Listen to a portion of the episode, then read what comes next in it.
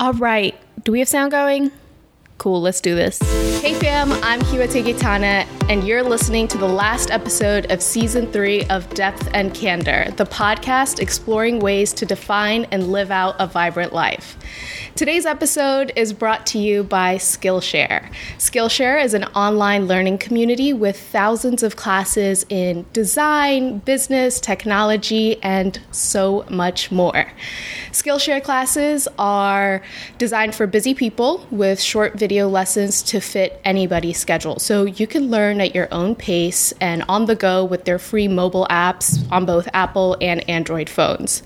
And I'm planning on taking a content planning and marketing workshop on Skillshare this coming year. It costs like $8.25 per month, but if you'd like to try it for free for two months, you can just go to Skillshare and type in the promo code depth and candor free when you sign up. You can also click on the link in the show notes, which you'll see when you listen to this as a podcast episode on iTunes, and you can try it for 99 cents for the first three months. Okay, so it's December 31st, 2017 at 3:08 p.m. as I record this and I'm on Instagram live with a bunch of new and old friends encouraging me to do this. Um, so I really felt like this episode needed to go out before the new year began, and here's why.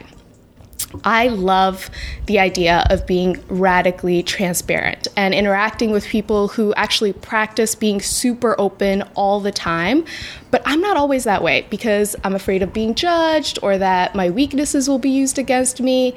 But today, I'm publishing an episode titled Things I'm Afraid to Tell You because I want to leave these fears in 2017 and I want to enter 2018 with an open and honest heart. This is a format I loved listening to on Jess Lively's podcast, and I hope this encourages you to start out your year with a sense of openness and honesty about your life, both the wins and the losses.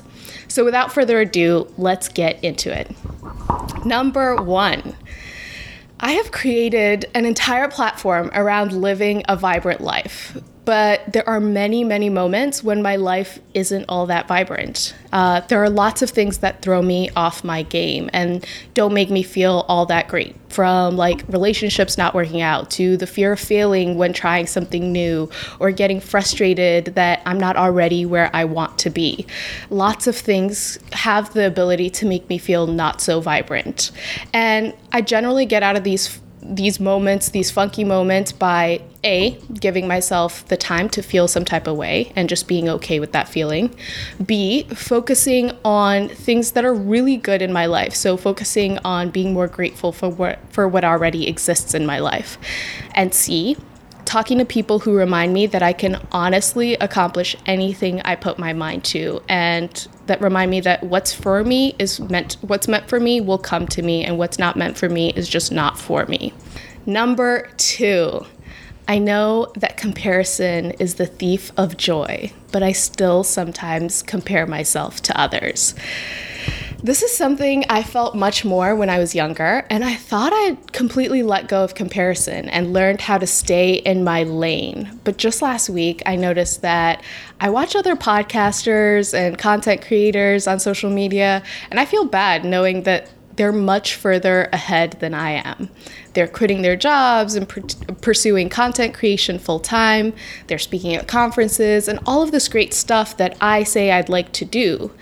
So in 2018, I'd like to remind myself uh, more consistently that someone else's success has nothing to do with me or the path that I'm going down. I can choose to look at their success as a sign that I too can succeed instead of like a reminder that I'm failing to achieve what someone else is already achieving. And I, you know, I hesitated as I wrote that because I don't want it to come off like I'm not happy for people because I really genuinely am, but I definitely have my moments where I'm like, uh, when am I going to get there? So, number three, my ego swings between knowing I'm made for this and wondering what the hell I'm doing with my life. So, if you've been listening to this podcast for a while, you know that I host podcasts after as like an after work affair. And usually I feel like creating this kind of content and building towards the broader vision that I have for depth and candor is exactly what I was meant to do. But other times, especially when I have a hard time focusing at work, I wonder what in the world am I doing with my life? Like I spend all day coding, so I'm a pro- I'm a SAS programmer for those of you that don't know. Um, but then I come back home to do something entirely unrelated. And it leaves me wondering am I a podcaster? Am I a policy analyst? Am I a programmer? And the problem with this is that it causes a lack of focus and a level of distraction that makes it hard to be consistent and good at any one thing.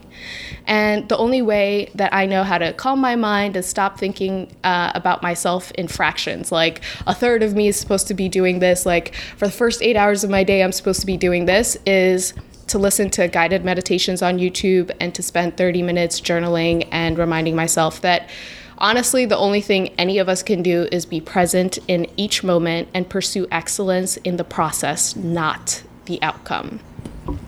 Number four, I'm really good at creating plans, but I'm not always good at sticking to them.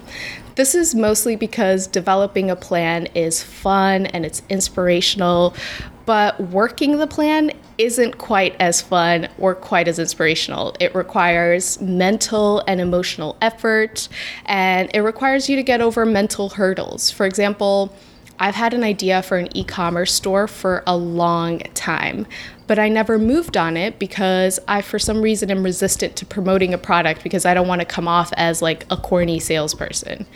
And a huge thing that's helped me this year that I'd like to do more consistently in 2018 is to write down my goals for the day and check in with a friend about how far I've gotten with the goals by the end of the day. So, this is something my cousin and I started doing earlier this year. Her and I will usually text each other, hey, this is what I'm planning on doing today. And then at the end of the day, we'll see which things have gotten checked off and which things haven't.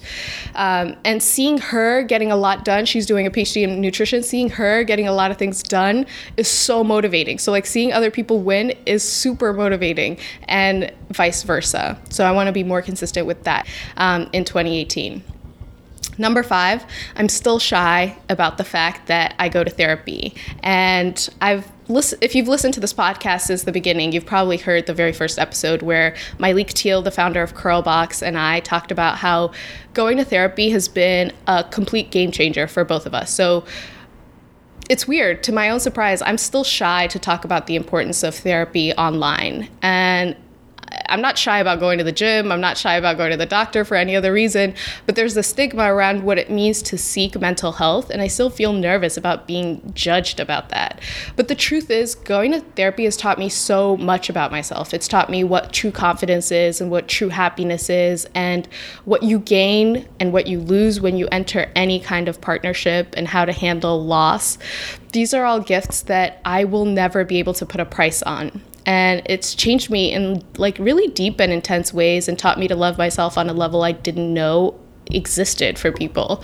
So in 2018, I would want to say like, "Oh, I'm going to be super open about it," but I think the kindest thing to do is to um, let myself talk about it when it feels comfortable and not talking about it when it doesn't. Either way, I think as a listener, I think it's useful to know that someone out there who is normal and wants to be happy and is happy, goes to therapy, and has nothing but good things to say about it. So that's it. The five things I'm afraid to tell you. I hope this encourages you to shed some old baggage as you enter 2018 and to pursue all of your hopes and dreams with an openness and a vulnerability that brings you lots of positive vibes. If you liked this podcast episode, please subscribe and rate it on iTunes. And if you want more than just the podcast, subscribe to the email list on depthandcandor.com backslash subscribe. And finally, if you want to connect with me on social media, hit me up and follow me on Instagram. My name is at H I W O T E dot G. See you in 2018.